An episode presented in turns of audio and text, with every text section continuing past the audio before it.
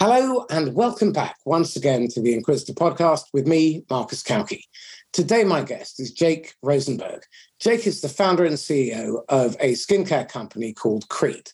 Now, not our usual uh, fare, that kind of product market area. However, what I really liked about Jake was, first of all, the fact that he's very, very plain speaking. And uh, he, he's a bit of a polymath. And he's somebody who doesn't mind going out and learning stuff in order to work out how to make things better. And with the advent of GPTs, now got a brilliant opportunity. And he makes the point that unless you ask it the right questions, odds are it's going to take you to the wrong 11% of the internet. And you know how dark and miserable that place can be. So we're going to look at how to start businesses up the obstacles that you create for yourself that aren't necessarily real and how to break things down into first principles. Jake's got a fascinating story, so I'll let him uh, introduce himself. Jake, welcome. Thanks for having me. It's great to be here. My pleasure. So, Jake, would you mind giving us a couple of minutes on your history, first of all? Sure. I live in Los Angeles. I was born in Long Island in New York. Went to Penn, studied econ and math with a minor in Spanish. So, kind of a mixed bag of things it's like engineering without any specific thing. And uh, started my first company. Well, I was tutoring in high school and college, so I've always worked for myself. Technically, I've never actually 17, been.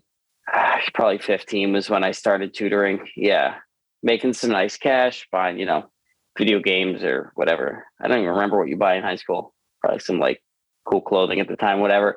Um, and then coming out of college, I started a software company. We built plugins for e-commerce brands, and that did pretty well. I had a shoe company that had a Bitcoin miner in it, so it made money while you walked. Uh, and that company got acquired, which is a very interesting story, but I can't tell it unfortunately because of NDAs. And then I started Krete, which is a skincare company for guys in 2019. That came from the fact that I have a scar on my nose from a ski accident, and uh, you can't exactly hide something on your nose. And so when I walked into Sephora, which I was told to go to at the time, I just realized it was there was no solutions for guys. And so I said, okay, well, let me look at the business of it.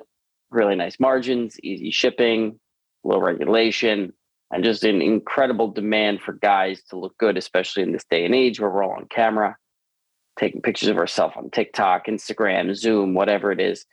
And so I started Krete, and basically we ended up growing very quickly because of our 30 second skincare tagline. We make products that are, you know, very small, simple to use, concentrated, high quality, and guys just appreciate that they don't have to do more than use one product for 30 seconds a day to look good. Fantastic. Okay. So tell me this then. Starting this business, you clearly didn't come from a chemistry background, so presumably that's stuff that you had to uh, familiarize yourself or hire in. Mm. What did you do? Well, it's funny because I did. I was in part of the chemistry club in high school, but that had nothing to do with it. That was mostly like, oh my god, they're letting us use like sulfuric acid and whatever without safety equipment, and we're 15. Like, so I always liked chemistry. I studied a little bit in high school, you know, advanced chemistry, AP chemistry, whatever. But no, I do not have a chemistry background. One of the things that I, I came up against when starting this business, before I put any significant money in or time in, I realized that the manufacturers were kind of all stuck in like 1987, 1988. Basically, they had their set way of doing things. You would come in and you either pay a formulator twenty, thirty thousand dollars to make you a formula. It'd take them nine to eighteen months to get in line with everybody else who wants the same thing, and then you would own it that's a long time to develop a product and get it to market. Or the other way is you go to a contract manufacturer and they develop a product for you for free, but then they own it. So if they, you know, if you don't like the business relationship, if they're manufacturing too slow, if the quality control is not there, you can't leave because they own the formula. You're essentially just like renting it. You don't even own a license to go make it somewhere else. I said neither of those are going to work for me. So that was when the desire to, you know, both of those things take nine to 18 months and cost cost you something massive in your business, either the ownership of the IP that you need or huge amounts of money for an initial startup that hasn't proven anything. So the first product I wanted to make was a hydrating facial serum. And that's basically a, a, a, concentrated moisturizer. A lot of people view it as as one of the step in a skincare routine, but for me, it was the main product that cleared up my dry skin, nose scar, and a couple of other things. So I knew that it could stand on its own.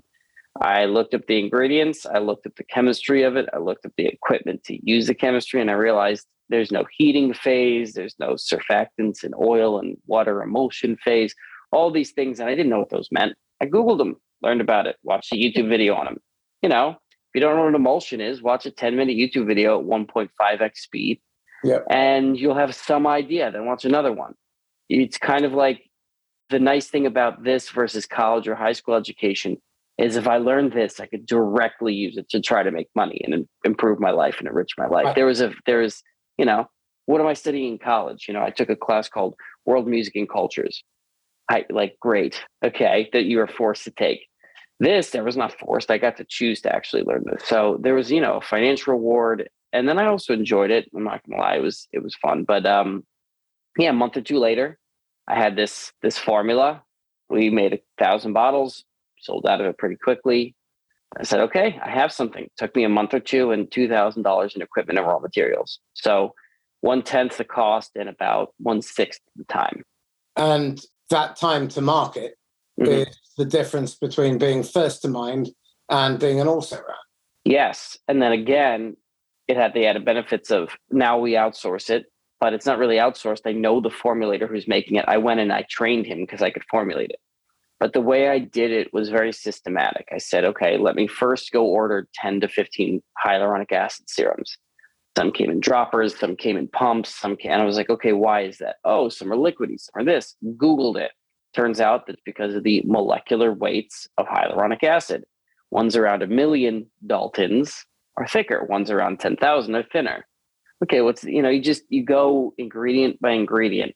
And so one or two of the serums I really liked. They were thicker, they worked better. I said, okay, I'll go with a higher molecular weight blend of hyaluronic acid. And it was really going through ingredient by ingredient like that that I ended up with the eight or nine ingredients we have in this, mixed them, worked pretty well. And I said, okay, how can I tune this more? Let me use 4% of this instead of three. Let me use 5%. Made five versions of just that. Okay, this performed better then it was just fine tuning the variations of it. And after, I don't know, maybe a hundred formulas where none of them were that difficult to make. I just had to keep notes.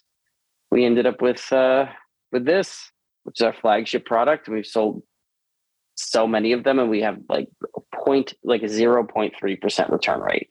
Nobody returns it. Everybody we have people subscribing monthly for a year plus at this point. So with the concealer we're developing, the chemistry was more complex. That I had to outsource, but I I looked for six months for a manufacturing partner who would actually let me talk to their formulator every day. Okay, so again, what I'm hearing here is quite a, a long term perspective. You're patient and you're willing to play the long game to get what you want, and you're yeah. not jumping in how do you manage to restrain yourself if you've um, you know got a great idea? Because you, you seem to be following something of a scientific method. Yeah the, the thing is i've learned this by having a couple companies mentoring a lot of people consulting for a lot of people. Ideas are not worth a lot. It's all in the execution. You know just look at any of the big tech startups like uh, facebook tinder snapchat all of them got off the ground. All of them were fundamentally flawed from the beginning within the structure of their partnerships. All of them had founders suing each other. Mm-hmm. You know, so um, if they had just maybe paid a little more attention to an operating agreement, something every other company does, then it would have been significantly better. So it's not just about the chemistry of the product development. It's about thinking about all these things because the extra work now saves you from a catastrophic event down the line if we didn't own our IP and wanted to leave, maybe one day that just screws the company. You know, hey, this place is manufacturing it. This stuff is shit. We want to leave. Oh, they own the formula. Okay, well, that sets us back an entire year. We don't have products for a year. We don't exist as a company anymore. So it's really was I didn't see a path other than the one I took to essentially avoid people having leverage over me. We have our international trademarks. Why? Because I don't want to get big enough and then have someone else in a different country file, which they do. You know, people in China will just wait for a big American brand or Kickstarter thing and they'll file in China. They'll do that in Japan. They'll do that in Korea. Then they own your trademarks internationally you need to pay millions of dollars. So I did that. I spent $5,000 and got all those trademarks up front. It's, it's those kinds of things. It's like, it's really a fear of that catastrophic event in the future. So spend the extra time now to avoid it. Well, again, but in the work that I do, uh, experience has taught me that 95, 97% of all problems, um, you need to look upstream and not at the symptom that's being presented to you, because the problem that they bring is almost never even close to being the real problem. Yeah. It's uh, either a manifestation of a bunch of symptoms or they bring you nirvana and say, we want all of these rainbows and unicorns. Yeah. And dust.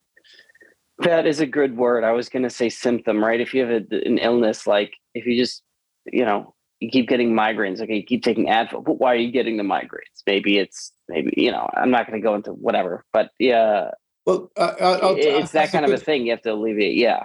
There's, there's a, a useful uh, parable on this. Um, years ago, I used to get headaches all the time and they were just shooting pains from the back of my head to my eyes, and it was like flashing lights. Kept going to the doctor every few months. They give me a different prescription.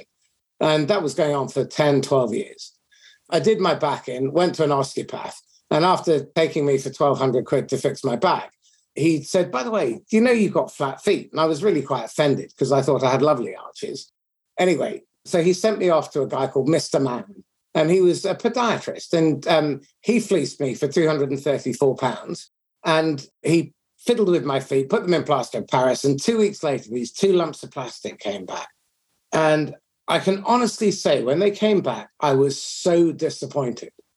And he, he put them into my shoes, and I walked in them, and they were a bit odd, and the headaches disappeared forever because it was an engineering problem.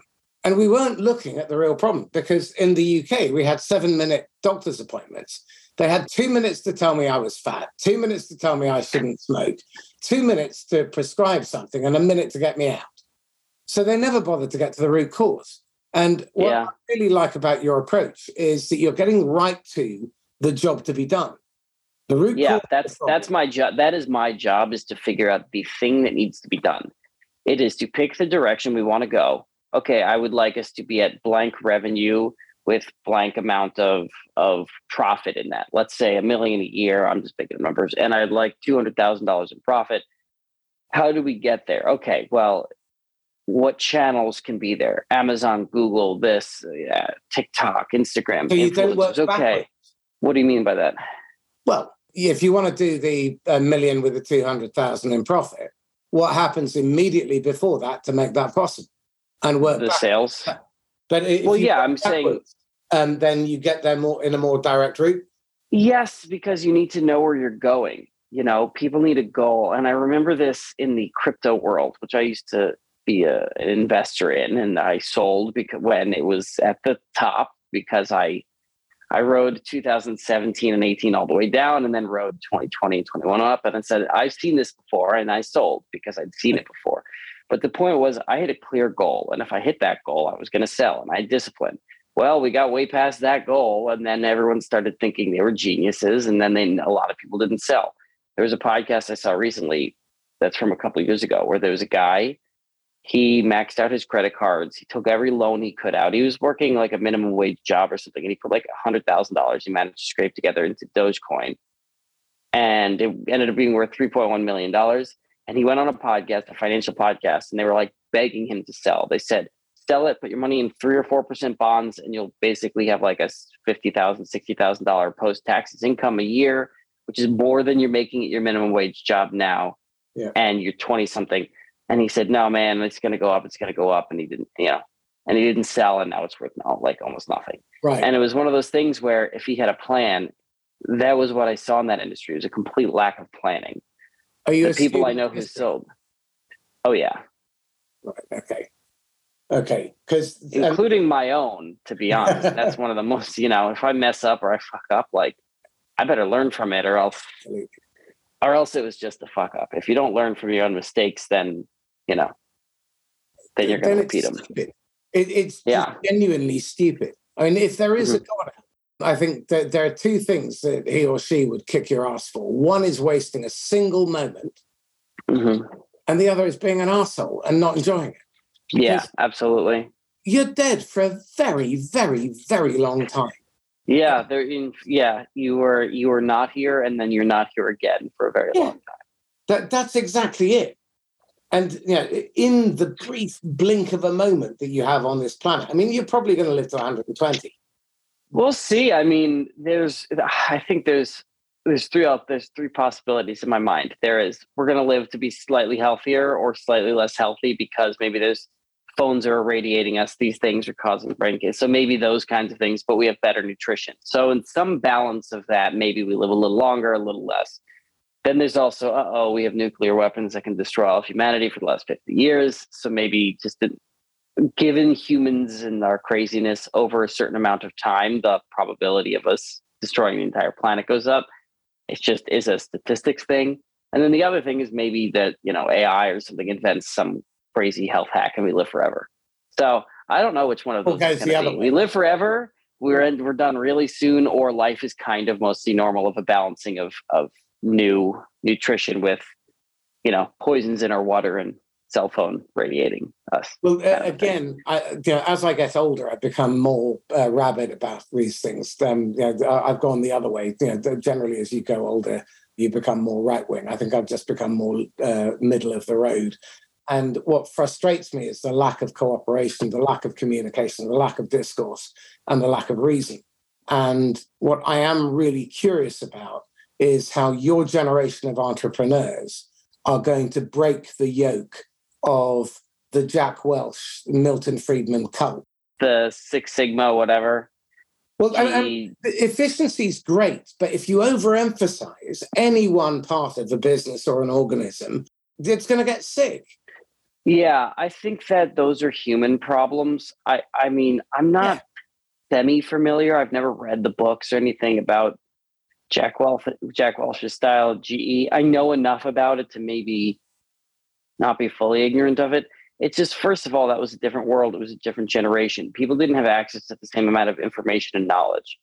Like I can teach myself chemistry in a room with YouTube and Google in a way that that empowers me to be an entrepreneur. I can go on LegalZoom. I can you as an individual person, I think Elon Musk calls us like cyborgs because you have this thing in your hand that can give you basically any piece of information you want at any point, which is a different world being an entrepreneur now is just asking the right questions and making sure you have a bullshit meter that like okay here's an answer. Is that actually the answer is that just something i read in a top 10 buzzfeed article about it?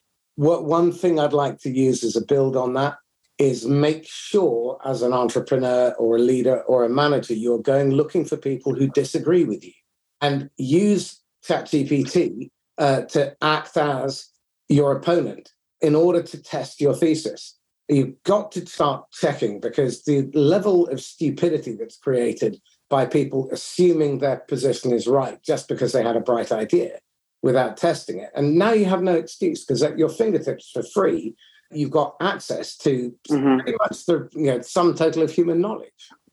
At some point in the last, let's say 10 to 15 years, because again, I did economics and math and some scientific research in college. It was it was a different world when I was in college back in 2008.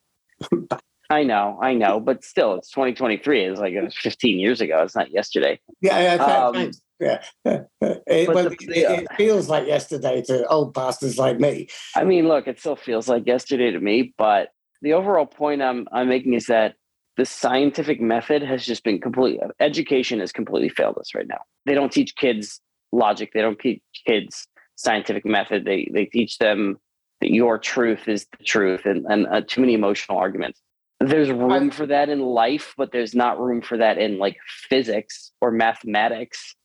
Those are there are answers. And so one of the things that science used to be was you try to disprove it, you know, the theory of relativity. Can someone disprove it? Can I like you, everyone should be overtly trying to disprove everything. And it's only after decades of not disproving it that maybe it's probably right. Because again, a theory means it's something you postulate. It does not actually mean it's correct. That's my mentality with almost everything. If my friend says, "Hey, come to San Diego because it's my birthday this weekend," I I will actively think of the negatives about it, and when they're not there, I'll go. So I'll say, okay, well, how far is it? It's going to be a traffic. Is it worth it for me to go for that amount of time? Is he doing something worth it? How good of a you know? I'll think of all the negatives. That's just the way my mind works, and that's the way I'm a successful entrepreneur. Someone gives me a contract, I read it assuming they're trying to screw me, and I look for that. And when it's not there, okay, it's a fine contract. I'll sign it. But when I inevitably find a couple of things and ask them to change it, it was that mindset. You know, that that that's the kind of engineering attitude where like things are not good enough ever. You can always make them better. So like with this, how can I make this better? Does the glass need to be shinier? Does the pump need to... now I asked those questions a million times and ended up with this. So if something came along that was better, I'd change to that in a heartbeat. So that's my mentality is always improving. But to always improve something, you need to be very real about the existence that things can be improved. Okay, there are some negatives. So how much time do you spend talking to customers? A lot. It used to be more because I did all of our customer service for about a year and a half. Every email, every Facebook comment. I started outsourcing that, but the person I hired to do that gives me regular reports on sentiment. Now, I gave him basically a Google Doc to like let me know the high level things. And then I balance it out with statistics. If we get three complaints a day, but we sold hundreds of bottles, you know, uh, 500 bottles, it's like, okay, well, that's a pretty small percentage of complaints, let alone returns. How many of those complaints can we solve? Two out of three of them. Okay, if one person is not satisfied at 500 a day, it's like, I can live with that. That's not a problem you know there is no such thing as perfection. That's pretty close. Basically you know a uh, what is it? A 0.2 percent dissatisfaction rate. Yeah. Uh, you could you could give the best people like the people in the world the best hamburger and like one out of 500 people will not like it probably more. So yeah. you know there's a certain rate at which you go okay i'm moving on to the next problem. Like this is a settled thing. It's about as good as it can possibly get. The formula in it the size in it the durability of it doesn't get damaged in shipping, the pump gives out the right amount, et cetera, et cetera, et cetera. That's as good as it needs to be. It's pretty much settled, unless some magic thing came along and I saw it, then I'd change. So, how much of the product de- design, including packaging, the gloss on the glass, were evolved out of customer conversations, and how much of it was just creative insight or creative spark? It's a balance because I viewed myself as a customer. This was a Krete was a brand that I wish existed when I was shopping for these kinds of products because of my nose scar. And so, you know, I'll just I'll show you. I'll just take you through it. It was one, everything's bulky and I it's not travel size. So I wanted it. Well, if it's travel size, how do you make it a high margin product while making travel size? Okay, literally only use the best ingredients, remove all the fillers. Okay, well that makes the chemistry actually easier. So this is a one ounce bottle. Why amber glass? Because amber protects from the light better. It also looks more expensive. Not gonna lie about that. This is a it's matte finish. It's why because masculine is not glossy. Right. It's more of a matte finish. Why this color? Well, we tested a bunch of colors, asked customers, and they liked it. Why the line? Because we kind of cut through the bullshit. It also lines up with the box and our other products. Why this pump? Well, they were available. I tried a bunch. When you pump it out, it gives the exact right amount. It doesn't jam. I tested it. It lasts about a month with that pump with two pumps per day and it was just kind of every single thing had to work together. And and you know when you have a set of parameters there weren't infinite options. So at the end of the day i had to make compromises and settle to make the whole thing work. For instance there was probably a pump i liked better than this but maybe it was twice as expensive or maybe the threading of it didn't fit on the threading of this specific bottle size something like that so, um, yeah. iteration went into the product development because it it doesn't sound like you start out with the product anywhere near ready. It's uh, it depends. This one, oh my god, so many iterations because this was the first one, and that was my foray into skincare.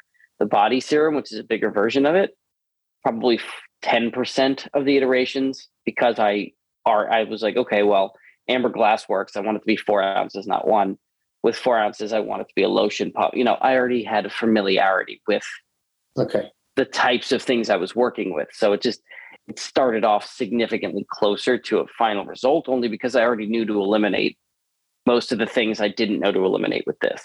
The same thing with our future products.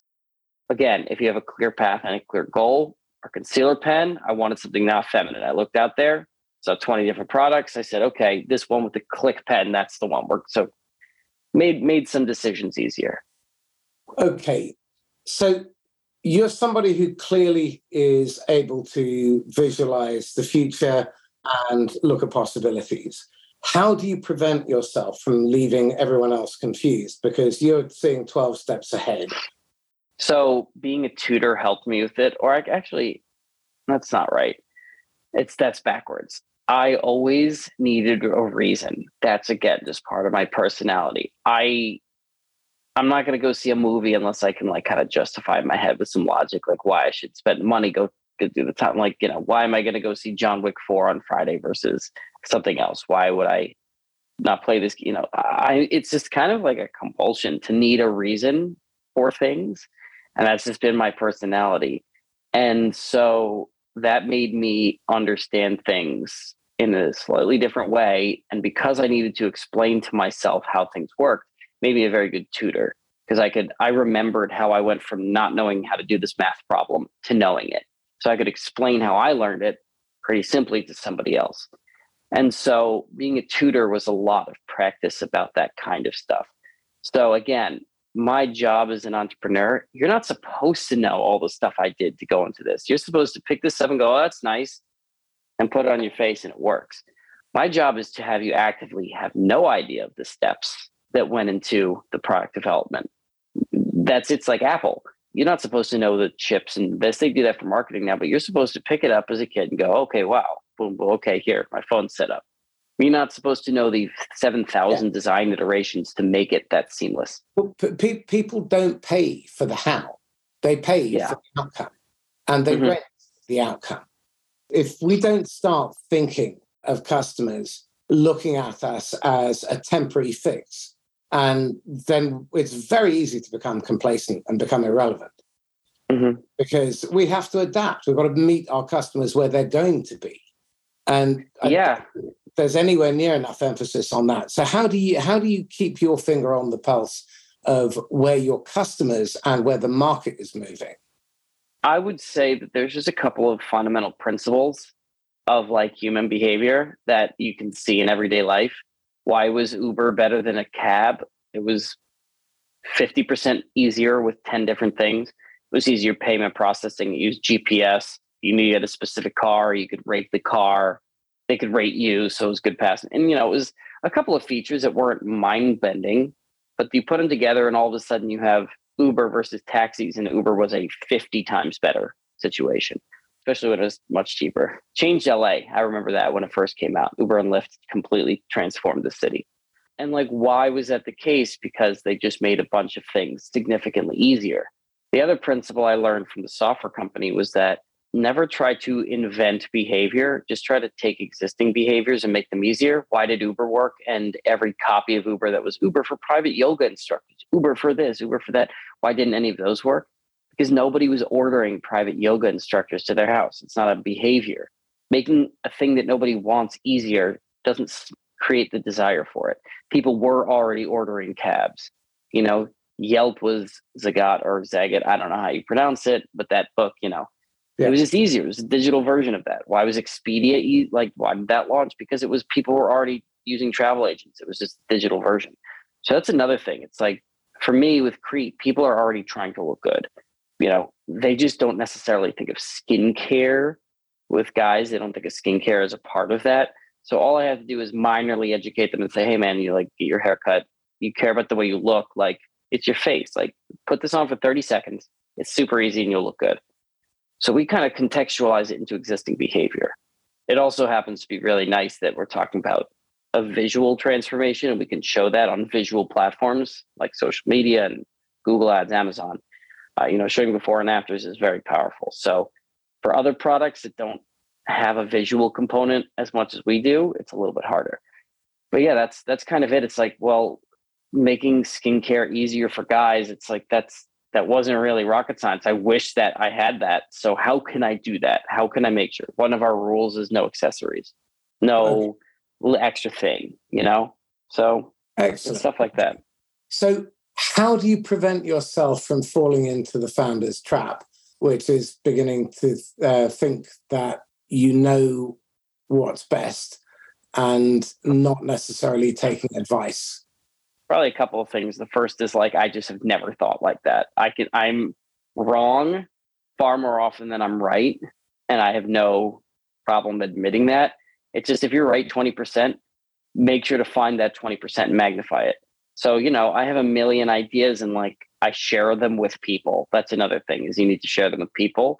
Could be random people, could be friends and family, or could be your specific team that you hire who also has expertise. You know, I came up with some specific deal the other day and I thought it was brilliant. I shared it. Everyone was like, that's so confusing. I don't know what you're talking about. I was like, well, if you guys who know the product and the company think it's confusing, a customer is going to have no idea what I'm saying. And so it, it didn't go anywhere. So, you know, it just, you need to people fear feedback when it's actually like the best thing because it saves you time. If you have an ego that every single thing you do is supposed to be great, you're gonna go with the thing you think is great that's probably terrible. The the best lessons that almost everyone I know who's been in sales for any length of time have come from their customers. Um, mm-hmm. Um, and they they did something, and their customer respond, responded in a particular way, or gave them just some honest and frank feedback. And the best thing you can do there is, first of all, apologize for being an ass. And then, secondly, thank them and take some copious notes. Feedback is powerful as long as you keep your ego out. Yeah, I mean, it's necessary. It's it's a blessing. At, you know, when people are like, "Oh, my customers are annoying," that your customers are telling you exactly what they want. They're telling it with you, possibly on genuine feedback through reviews, comments, but even those kinds of things are skewed it's like the reviews we get are usually very good, or occasionally some guy just trolls us and says, "Oh, it's a snake oil," who's never bought our thing on Facebook. It's never a person who kind of likes your thing commenting on Facebook. So you have to take that with a grain of salt. But really, what I view is, are people buying it? If we run this ad and people are not buying it, then that turns out that ad sucks. Like, or at least that ad to this audience is not good. It's like I don't know. What do you? That's the reality the sooner I uh, understand the reality, we can move on to a better ad. And the next ad we run, and people are buying it like crazy. Okay, that's good. So it's a desire to get to a place where you're winning, but understanding that like vanity metrics are not winning. Number of followers on Instagram for a, for a skincare brand doesn't mean that much. Sales means a lot, but sales doesn't mean everything are you getting those sales? You know, there's companies I talk to who raise VC money and they spend $2 million to make a million. And they're like, we crossed a million in revenue this year. Actually, you lost a million dollars, which, by the way, I guarantee you people could spend it in a lot more fun ways and just lose a million dollars, you hmm. know? So, you know, you were basically a charity in my It's like, you know, not really, it's pretty harsh, but these people had no intention for some of these companies I've talked to about making money why? Because they just they're playing the wrong game. They're playing the revenue bounce from VC round to VC round. That's not me. I want to be profitable from day one. That's not realistic. Okay, profitable from day two. Slightly more realistic. Well, we, we ended up having a profitable formula by a couple of months with one product. That's what differentiates us. And I had to be ruthless and pretty humble about my own ideas. I think something's great tell people about it. And then most of the time it turns out it's not that great. And then when something is great, you know it and you you ride it to like the next level. And so uh, as we're wrapping up now, how do you create an environment where people know that they have a voice, that they can speak their version of the truth to you without being punished, how, how do you create the conditions where it's um see it's funny because that's that's it it's just a funny phrasing of like how do you create conditions where people feel like they have a voice? I don't do that. I demand you have a voice. You better tell me what you think or you're out. Like it's actually the opposite. I go in the extreme the other direction my developer better tell me what he thinks is wrong with our website or what he thinks is wrong about my ideas or give me some ideas like that's his job his job is to bring me stuff bring me ideas tell us how, what we can fix stuff. So it's actually, you know, I have to seek people out who are the opposite, who are like extremely, hey, you know, our ads for this week were good. Last week they dipped. What I think is the difference is this, and this is what we should fix. I go, okay, great. We ran ads where I was in them. They did terribly because we were going to an older demographic. Okay, that was my that was that was my idea, maybe because I saw some other things. We ran the ads. My ads guy was like, "Yeah, we're not running the ads with you anymore." I was like, "Okay, cool. They're not working." It's I actually demand that people speak up and share their opinions, or else what are they there for? So it's funny to me because yeah, in a lot of corporations, especially when they get a little bigger and a little bureaucratic, it's just like you have to watch what you say. And it's like with me, it's like no, literally tell me everything. Like tell me the things you're thinking. That's your job have you read Safi Bahcall's Loonshots? I have not. He writes about how organizations start out entrepreneurial, innovative, creative, customer focused. And then they grow to a point, especially where the middle management layer is a bit top heavy, moves the middle managers to shoot down ideas instead of encourage them. And then you start creating that rot.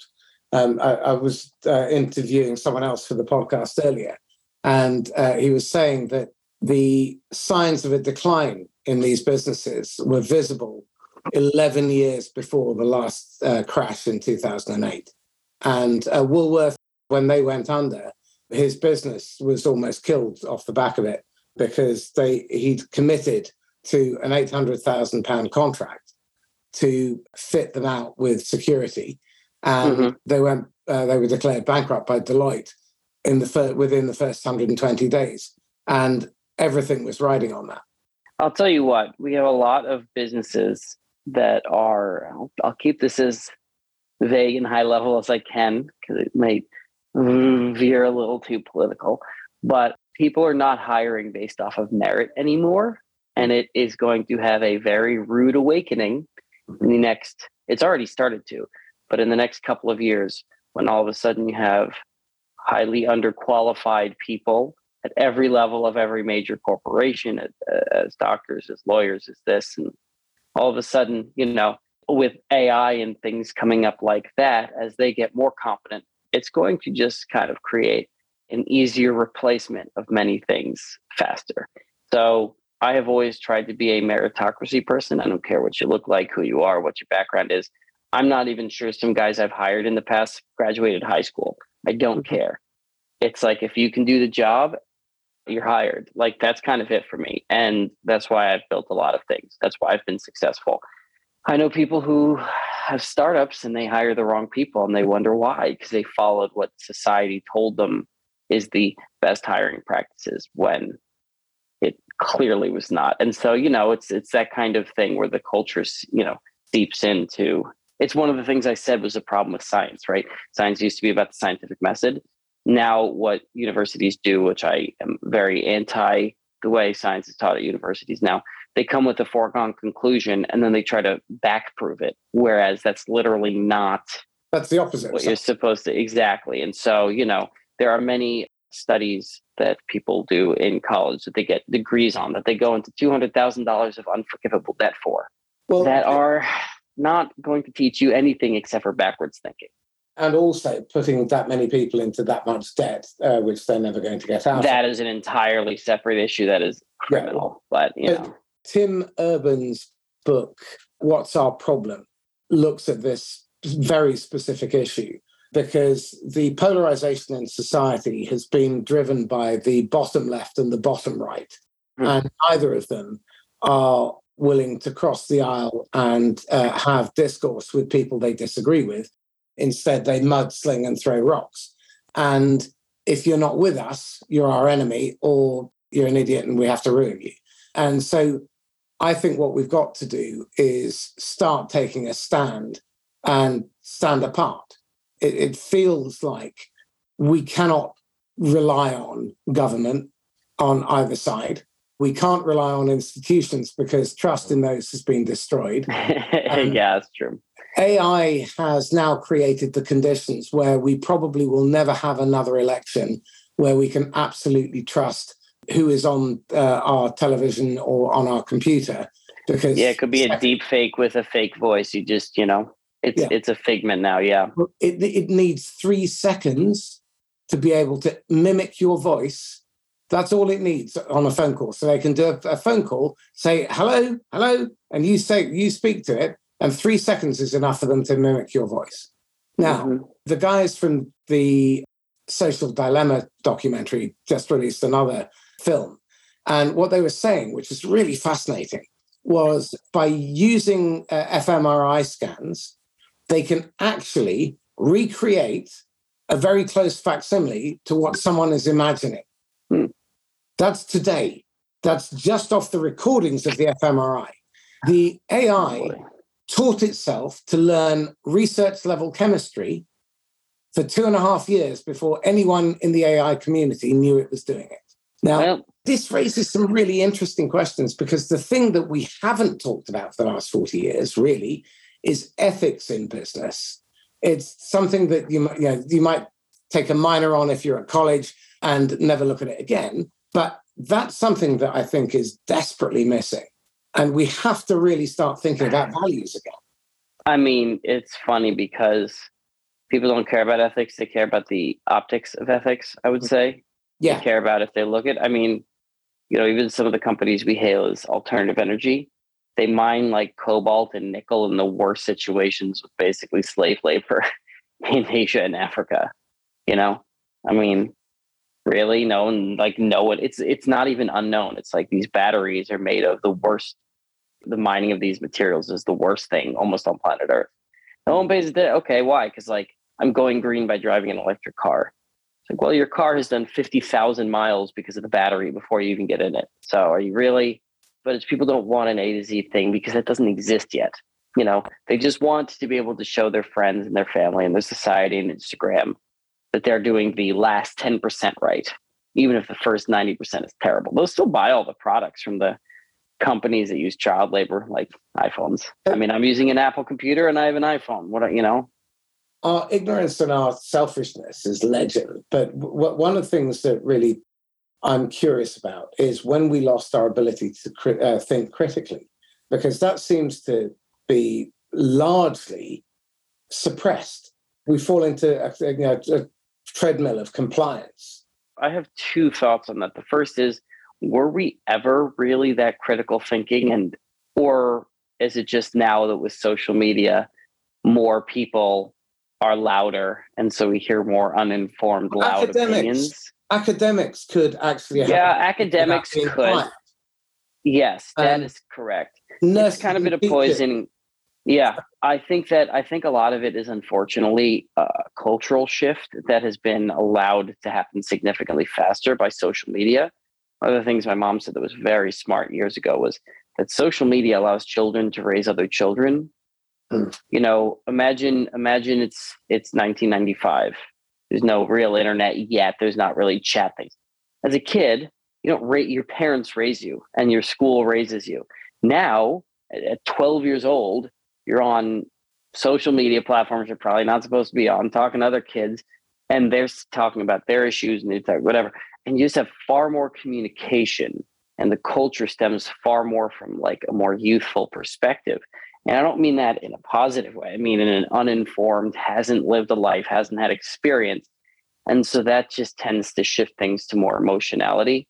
I don't know if emotion, I think emotionality is a word, but emotional, emotional thinking and some of that can be really nice because maybe it makes you empathetic to real problems in the world. But the problem is we're too lazy to actually solve them. So I don't think it's actually done anything good. So it had the real potential when people feel, you know, there's a video game developer, I can't remember who it is, but he said that like there's kind of three levels to things. People are really good at knowing something is wrong. People are pretty bad at knowing what is wrong, and people are absolutely terrible at figuring out how to fix it. So, you know, when everyone's complaining about politics or culture, they say, yeah, something's wrong. Yeah, you're probably right. If something feels wrong, it's wrong. Knowing what is wrong, that's the hard part. That is me. That is one of my skills, I think, as an entrepreneur, is trying to figure out constantly what is wrong with the company, what can fix, you know, what is wrong with our ads, what is wrong with our products, what is, you know, what is wrong with the supply chain and fixing it. But actually fixing it, that's where people win. And I know I tied it back to being an entrepreneur, but it's like that's the issue you feel bad about the environment. Maybe you think global warming is going to kill us all. So what do you do? You go buy a Tesla.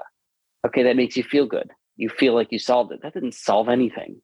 That battery was made, you know, not not sustainably. You go to Whole Foods. I remember seeing it's a sustainably resourced shirts, and I was like, that doesn't even mean anything. But someone's going to buy that, feel good. Mm-hmm. Now, the feeling good that wanting to save the world, it's like, okay, that's a nice thing, but you didn't actually do the you didn't actually do the work. You didn't actually look past letter A of the entire alphabet. And so that's my issue with it. Is, well, is it's I, about I, emotional responses to things. I, I, think it's also down to our laziness, the you know the cognitive mm-hmm. overload of actually having to think about. Oh my god, stuff. For for me, it's the meat and grist of what I do. I love it. I can't wait to get up and you know having GPT to play with is causing me to become a widower uh, or my wife. We're also all addicted to dopamine. Yeah, you know the. I mean, social media, entertainment through Netflix. I'm guilty of it. I love watching TV. I can sit there watch TV, video games, uh, scrolling on TikTok endlessly. We also know, all know it's bad for us. You know, junk food, those kinds of things. Some people have discipline in order to compartmentalize or not do those things. Most of us do not. I eat really well, but I absolutely am addicted to electronic entertainment. There's no no doubt about it. Like I can't. It's a balance, and so that kind of numbs us because some you know when you're addicted to a specific kind of thing and you get rewards it, and the instantaneous gratification. Yeah. If i can just read a news article and say okay it told me what to think. I, I now think this and i feel like a good person. And that's what happened in science. Uh, that's what happened in academia. It's like it kind of got taken over by the culture of immediate gratification. Like science is boring it's horrible research is boring takes years and you're probably wrong. like, congratulations. And it's academia, so there's no financial incentive. Okay, does that seem like it meshes with the modern TikTok culture of immediate gratification and emotions over logic? No. So th- there you go. Right. I'm sure it's more complicated than that, but that's that's probably one major thing. Well, um, let's wrap up on something small. Wicked problems. Sure. So, are you familiar with the concept? but I okay. I probably know it without knowing the title. Okay, so w- wicked problems are by very nature interconnected. If you fiddle with one part of the system and you don't adjust half a dozen or a dozen others, chances are you send it out of kilter and everything turns to shit. So yeah, wicked problems are defined by the fact that whatever you try first doesn't work. The stakeholders differ. The rules change as you go and whatever you end up with is always imperfect because there are no perfect solutions, only imperfect outcomes. Mm-hmm. And because of the interconnected nature and the at the same time this immediate gratification, lazy thinking, what I'm seeing, and I'm curious about your take on this, is people buy technology and they try and fix the symptom without ever really thinking about what the real problem is at its cause and so yeah. they then create more downstream headaches. The number of sales organizations where their reps are spending an hour to three hours a day just trying to navigate their tech stack. Yeah, pretty bad. One of the things I remember learning is my intro into being an entrepreneur after tutoring, starting a company was the lean books, lean startup, lean analytics, lean UX, like those kinds of books. And that just taught me a lot about agile development, which is just to me the only way to do stuff. It's build it quick, fast, test it, retest. It's just a mindset. But the main principle I remember taking away from it is called the five whys. And I think it was like from Toyota developed it. Deming. First of all, they had it where anybody on the line could just stop the entire line anything if they saw a reason. And then they'd ask why five times. But you have to ask why in a specific way. Okay, why why is every piece coming out with a dent in it? Or like why is the bumper falling off of our cars? okay, well, it's falling off because the screws are not tightened. Well, why are the screws not tightened? Oh, because it turns out we have the wrong drill to do it on the line. Well, why do you have the wrong drill? Oh, because the guy who's in charge of the drill was out last week when we were doing the test. Well, why was he out last week? Why didn't we have a test for that? Oh, because the guy in compliance didn't actually say, didn't actually report. Okay, well, maybe if we had better reporting of who was in and out of the office at any point, maybe we'd understand who was overseeing things and we things wouldn't fall through. You know, you yeah. get to the actual root cause if you just ask why enough. And so that was just a principle I kind of take to heart very seriously when doing anything, when especially when developing products or anything. Just ask why. It's like why why skincare? Well, because of this. And again, that comes to your re- if you can ask why and get to the root and you can explain it at every level, you're not going to make decisions that are well they still could be wrong but they're not going to be so wrong they make no sense they're going to be worthy of your time and your money to experiment with So, with that principle, do you then pass that down the chain of command uh, in order to put decision making at the lowest possible rung and as near to the customer or the problem as possible? Yes. Also, you know, having a pretty flat management system is easy when you have a smaller company. You know, there's seven or eight of us. Eh, everyone is like most of the people don't have anyone under them. It's me and then like them, and I treat them as equals. Uh, I mean, I ultimately make the decision, but like normally, if something is smart, that's the decision. It's not me making it; it's the clear and present decision. So I hire very slowly and I fire very quickly. I will put people through a number of interviews. They'll meet the team, they'll get grilled, and then no one ever quits. Like no, almost no one ever quits because when you join my team, you are the exact kind of person that wants to work with someone crazy like me who will demand a lot from you. But the thing you'll get in return is results. You'll be able to demand a lot from me. You'll get to do whatever you want as long as it's a good idea. And we'll end up usually winning together. But it's a very specific kind of person. And I that happy two days ago, I just hired a new email and SMS marketer. Uh, we'd gone through six candidates, seven candidates. Finally, found this guy after I gave him a one week trial. He blew me away. He's on a team. I'll probably work with this guy for five years. So I just know it immediately.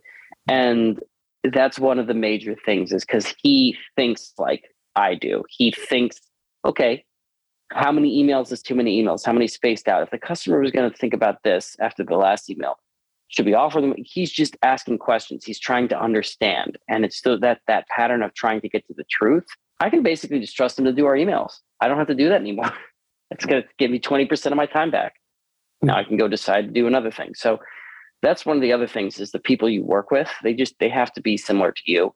And now if i let's say we grew five times. I'll kind of wrap this up. If we grew five times, you really, bigger, you really mean that they have to be similar to you, or that you have to have some similar share? mindset? They don't have to be me. They just have to share the common values and kind of general high level process of of discerning the truth versus the not truth, a boldness to experiment. Mm-hmm. While simultaneously understanding enough about their specific field from a technical and usability standpoint. Our developer needs to understand how to code. He also needs to understand enough design. He also needs to understand enough about animations. But then he and I will talk about ooh, which color of this button will mm-hmm. do this thing, you know, or whatever, just more. And he'll have ideas and I'll have ideas and we'll test it. And so he needs to have the technical and professional skills in his field, but also the mindset that I have, which is not my mindset. It's a mindset that many other people share. Right. So by the time you hire them, you trust them to do the job and you let them get on with it? Without almost almost always yeah. I, give people about a two week trial or a one month trial once they once i think they can work out. There are many people more people than not do the trial and within like three days of working with me i'm like no they didn't they're not they're not. Like when we actually get into the work i realized pretty quickly. This email guy after one week i said yep i'm probably going to work with him for years. It's it's pretty easy because he brought me a presentation with a full analysis of all of our competitors emails and then full suggestions of what we should do with an entire like visual design of of all the conditional splits and i was like that is beyond what i was expecting for you to do and exactly what i wanted. So yeah great. There's more money. Let's let's do it faster. Excellent jake. Thank you so much. Um, how can people get hold of you they can always email me at jake at krete.club. That's K R E T E dot C L U B. And obviously check out our products at Club. We have really nice. You'll look really good in 30 seconds or less. There you go. That's the pitch. Uh, uh, I may take a little longer. Jake Rosenberg, thank you. Of course. Thanks for having me. This is Marcus Cauchi signing off once again from the Inquisitor podcast. If you've enjoyed this, then please like, comment, share, and subscribe. If you'd like to get in touch with me, then there'll be a link in the show notes. And my email is marcus at laughs-last.com. In the meantime, stay safe and happy selling. Bye bye.